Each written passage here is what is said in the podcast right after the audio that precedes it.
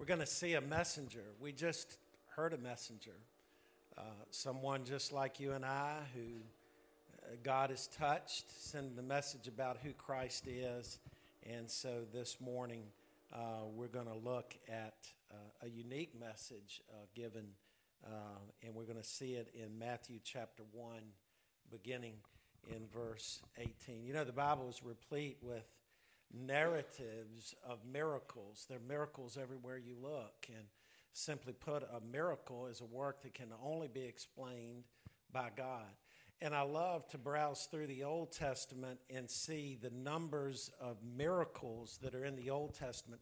One of my favorite Old Testament characters is Elisha. And if you want to read about his story, uh, really in the beginning of Second Kings, the first few chapters, you read. And because the power of God was upon him, Elisha performed a lot of miracles. One time, somebody was eating some stew, and they said, There's poison in the pot, and people were getting sick. And oh, Elisha threw something in there, and the stew was healed, and they probably had a, a great time together.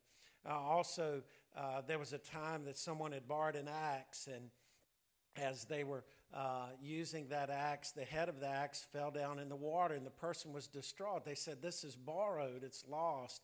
And uh, Elisha had a stick thrown over the uh, water where the axe fell, and defying gravity, that axe head uh, rose uh, up to the top of the surface, and they were able to secure it.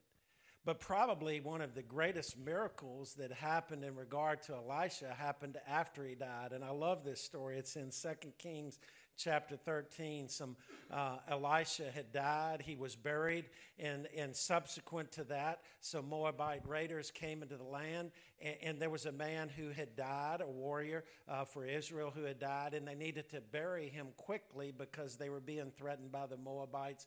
And so they dug a grave right into where Elisha's grave was, and it says, when that man's body touched Elisha's bones, he rose up upright. I mean, think about that. That's a, an amazing miracle. But there's so many miracles in the Old Testament. Uh, you know, we think about the parting of the Red Sea or the day when the earth for one entire day did not rotate on its axis. We might say the sun stood still so that Joshua could defeat the enemies. Or what about Gideon defeating 160,000 men with just 300? And how about the time when the vast army from the uh, nations surrounding Judah came against uh, God's people, and the king began to lead the people in song. And as a result of that, without ever lifting a weapon, uh, the enemies were defeated. But as we think about the many miracles, one that definitely would come near the forefront would be the miracle of the birth of Isaac. You remember God came to Abraham when he was 99, and, and uh, his wife Sarah was about 10 years younger, and he said, You're going to have a child. And basically, Abraham said this Can a man 100 years old father a child? Can a child be born to a 90 year old woman? And yes, it certainly did happen. And I thought about uh, our father of the Jews, Abraham, and all of the Jews after that, telling that story of the miraculous birth of Isaac and how it was a fulfillment of the pro- promise that God had given, and how that story for years and years was told. And then we come to our text this morning. Is there anything that could be greater than a child being born to an elderly couple? Yes, there is. And Mary and Joseph would see it with their own eyes, and they would experience it with their own lives the miracle of the virgin birth. Look with me in Matthew chapter 1 and verse 18. The birth of Jesus Christ came about this way. After his mother Mary had been engaged to Joseph, it was discovered before they came together that she was pregnant from the Holy Spirit. So her husband, Joseph, being a righteous man and not wanting to disgrace her publicly, decided to divorce her secretly. But after he had considered these things, an angel of the Lord appeared to him in a dream, saying, Joseph, son of David, don't be afraid to take Mary as your wife, because what has been conceived in her is from the Holy Spirit. She will give birth to a son, and you're to name him Jesus, because he will save his people from their sins. Now, all this took place to fulfill what was spoken by the Lord through the prophet. See, the virgin will become pregnant, give birth to a son, and they will name him Emmanuel, which is translated, God is with us. When Joseph woke up, he did as the Lord's angel had commanded him. He married her, but he did not have sexual relations with her until she gave birth to a son, and he named him Jesus. Let's pray. Fathers, we look at this great miracle in history, may we never lose the amazement of the virgin birth, how you became man, how you saw us in our need and decided to act. Lord, we studied uh, today about love, how love acts. And Lord, you acted toward us by sending Jesus to this earth to die for us. I pray that if there be any here today who have heard this testimony from Walter or who will hear your word today, that they would say, I want to believe in the Lord Jesus Christ. I do believe in Jesus Christ. And I lift this prayer in his holy name. Amen. You know, today and next week, we're going to uh, separate out from our study in Ephesians. We uh, just completed the first three chapters of Ephesians in our study. We'll pick up with the uh, uh second three uh, after the new year. But we're reading here one of the two gospels that include narratives of, of the birth of Christ, and, and Luke being the other. And, and this morning, we're going to look at the more brief of the two, but that doesn't mean that there's not a lot that we can glean from these verses this morning. Uh, very simply, this morning, what we're going to look at is this we're going to look at uh, the uh, way that God spoke when Jesus came to this earth in preparation for his coming. We're going to look at the one to whom he is speaking here in our text, and then we're going to see the message that is conveyed. You know, God can speak in any way. I had a friend that accepted Christ. He was a great encouragement to me when I was at seminary. He was studying for the ministry.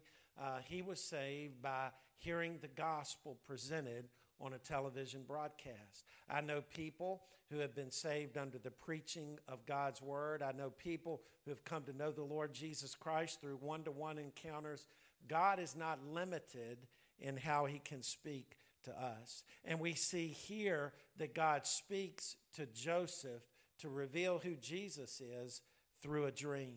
And, and so this morning, I want to look at the carrier of this message. You know, Matthew omits the proclamation that's given to Mary about the birth. Luke includes that. And God, in His sovereignty, understood that we needed all of the Gospels together. We know in, in uh, Luke's Gospel that Gabriel came to Mary and revealed to her that she would give birth to the Christ. And we know the great Magnificat that followed that, how Mary praised God that He would use such an unworthy individual to, to give birth to Christ. So, as we begin to look at this, a lot of times near the beginning of Jesus' life and near his Passion Week, the last week, I like to go to a resource by A.T. Robertson. It's called The Harmony of the Gospels. And what he does in this is he gives us uh, um, a sequence of events so we know what happens. You know, we read these things and you say, okay, when did he come to Mary? When did he come to Joseph? And reading what A.T. Robertson did, and he studied this extensively, we know that this proclamation came to Joseph after John the Baptist's birth, John being Jesus' relative. And while it's specified in Luke that Gabriel brought the message to Mary, there's no such specification here. It merely says an angel came to Joseph. And so we see that God spoke through a dream by an angel. The avenue that he, in which he spoke was a dream. You know, I, I, dream frequently. In certain seasons, it seems I dream four or five uh, dreams a night sometimes. I don't know about you. Some people say they never dream, some people say they dream a lot. Lately, I've been dreaming a lot. The worst dream I have, and I'm being honest, a recurring dream, is I'm in college and something has gone wrong. In fact, one dream that I've had that is recurring is that I was enlisted or enrolled in a class and I never went to the right class, and it was the last week in time for exam, and I realized I was never there. I've had that over and over again. Man, it, it, you wake up and you're sweating. I, I had a dream literally this past Monday that I was in two classes. I had five papers that I needed done as a result of reading five books, and I had not started to read the very first one, and it was the day before the exam. I woke up, my heart was racing. I've had those dreams, I literally have them, but I've never had a dream, as far as I know, with spiritual direction in it. I guess maybe you think I don't dream very spiritually. I've heard the gospel but I've heard the gospel in all likelihood, as you have, from a person through a message or whatever.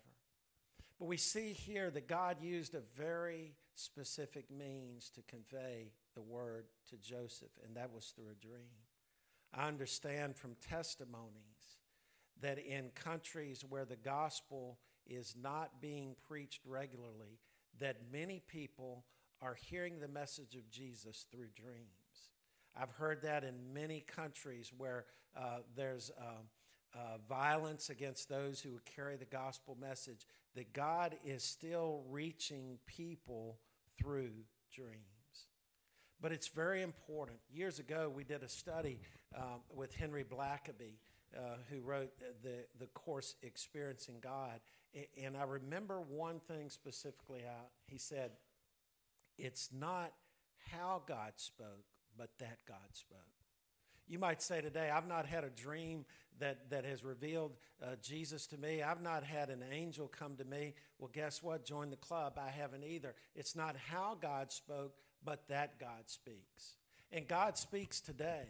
God spoke to Joseph very, spe- very specifically uh, through a dream by an angel.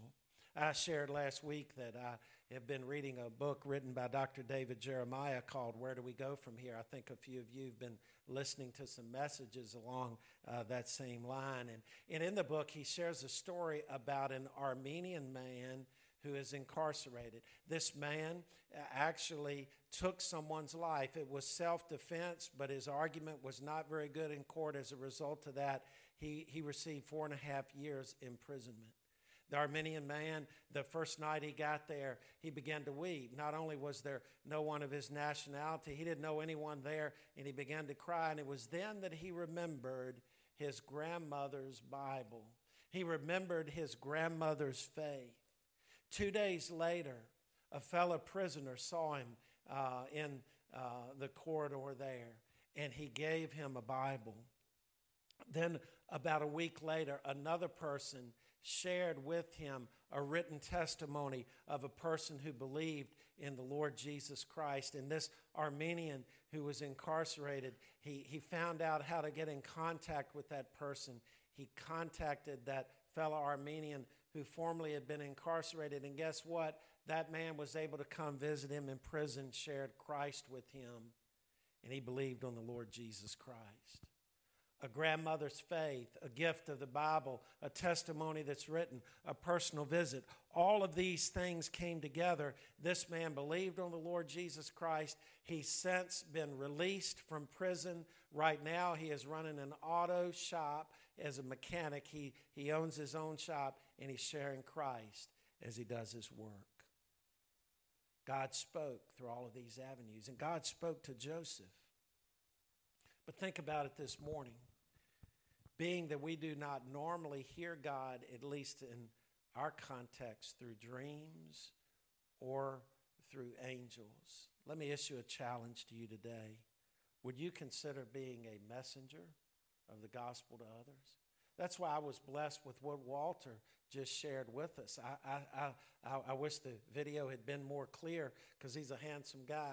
Maybe he's listening to me saying this. Uh, but as he shared that, what was he doing? He was sharing a message for you to hear.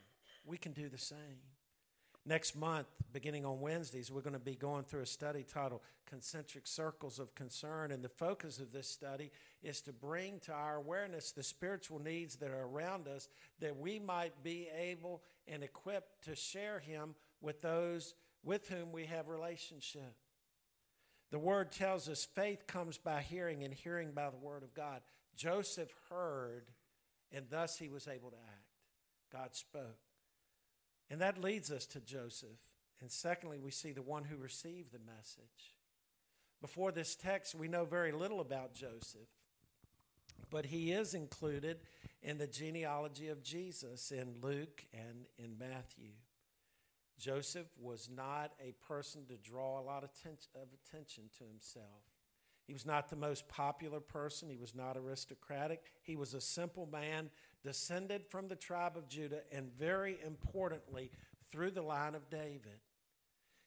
In our study of the Kings on Wednesday nights, we've talked about the promise that was given to David, 2 Samuel 7:16, that he would never lack to have someone of his line to be on the throne.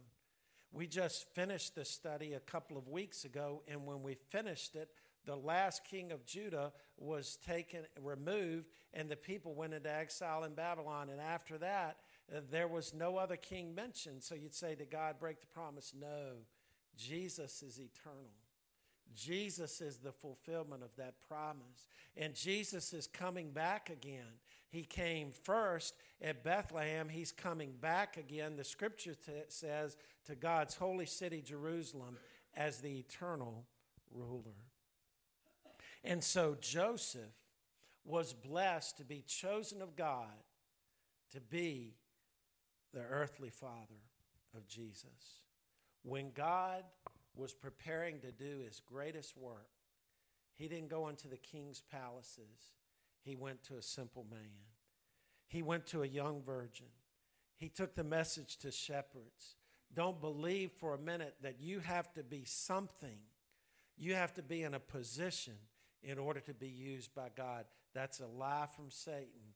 God desires to use us wherever we are. Now, at this time, when this angel came to this dream, Joseph had a plan. You see, Joseph was engaged to be married, to Mary.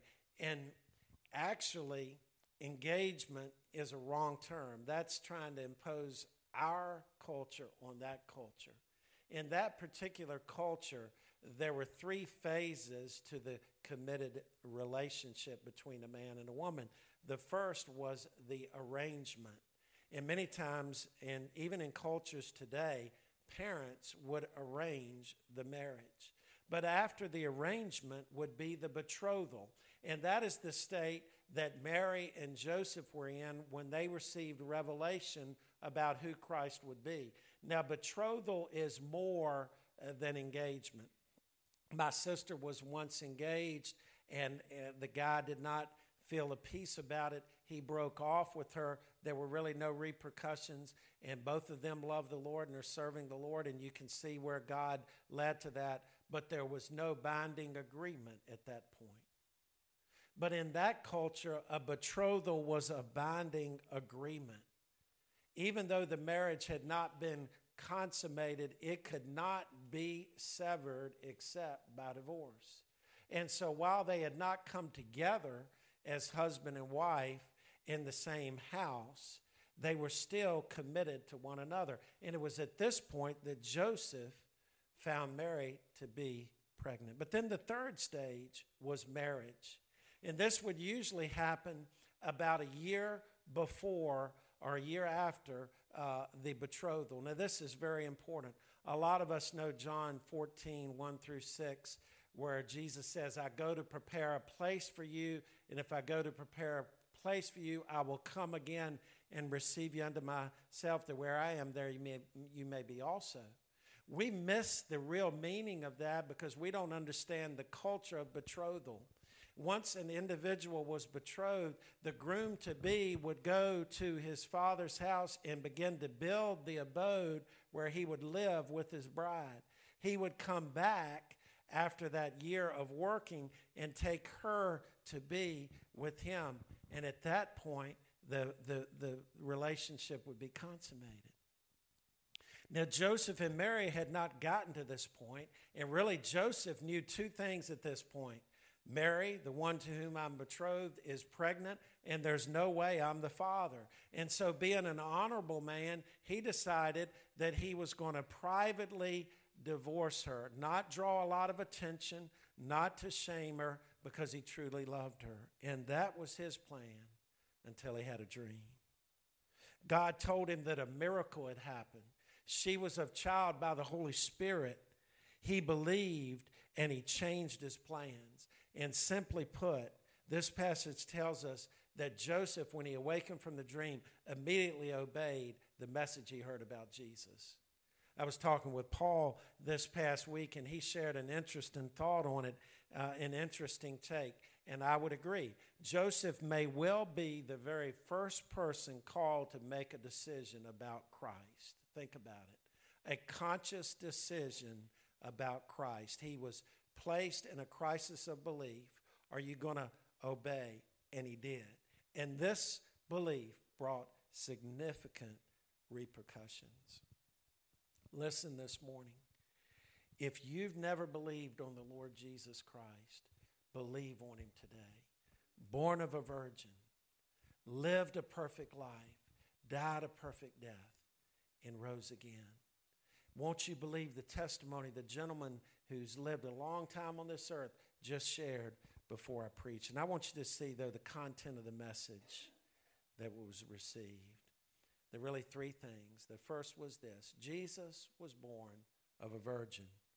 He was not born of Joseph's seed, but he was born of the Holy Spirit. Some today will say the virgin birth is not that important. I vehemently disagree because the, the conclusion of the virgin birth is this Jesus, fully God and fully man. There's none like him. Worthy of all our praise. It is a picture of the love of God for us that he came to this earth. Now, we need to be very careful that we don't esteem Mary above what she should be esteemed, that she was not a perpetual virgin we see it in uh, verse 25. It said he did not have relations with her, but it qualifies until she gave birth to a son. So it didn't say forever. In fact, James, uh, rather Galatians 1:19 speaks of James being the brother of Jesus. And so while Mary is to be esteemed as a woman of faith, she is not in any way to be worshiped or deified. She was a simple woman, Joseph, a simple man who believed in God, and God did amazing things. Jesus was born of a virgin. Secondly, Jesus was God with us. That's what the scripture tells us in verse 23. The virgin will become pregnant, give birth to a son, and they will name him Emmanuel. That's from Isaiah 7:14. If you've been here a number of years, you just got to give me a little grace in this. But there's one illustration I've shared a number of times, and you say, oh no, there's that illustration Rick is sharing. Eh, hopefully you know it, but this is for people who are new. Years ago, my daughter was at an amusement park, and when she was there, she uh, ambitiously tried to go across this catwalk. It was a netting. And as she was making her way part across, she was about five or six years old. Um, she froze in fear. She was in the air. It's just like when a kid's on the end of a diving board and there are 10 kids yelling, jump, jump, and they can't wait. And it was one of those moments for her. And I'll never forget, she's got big eyes. She looked down at me, and I was sitting down there, and she was say, she didn't say a word. She was petrified. It was, Dad, come get me. Now, I'm big now. I, I wasn't as big then, but I was an adult. You know what I did? I climbed through those kids, went and got my daughter, and brought her to safety. I went up because she was in need. Listen, God came down because you were in need. He saw your need and he didn't just sit back, but he came and acted. Jesus Christ came to us, God with us. He came because he loved you. But I want you to see a third thing Jesus is the Savior to those who would believe. The name Jesus means this Yahweh saves. Over these past uh, couple of Wednesdays, we've been looking at Old Testament prophecies of the coming of Christ, both the first and second coming. And you can see why there was so much excitement about Jesus coming. You can see why there was this messianic fervor. They were waiting, they were waiting for the promised one. And again, all of the books of the Old Testament were pointing to him, either as the, uh, through types or foreshadowings or direct prophecies. The Old Testament points to Christ. But they thought he was coming just to deliver them from the hands of the Romans. No, he came with bigger plans to save them and us from our sins. My friend, that's the gospel of Jesus Christ.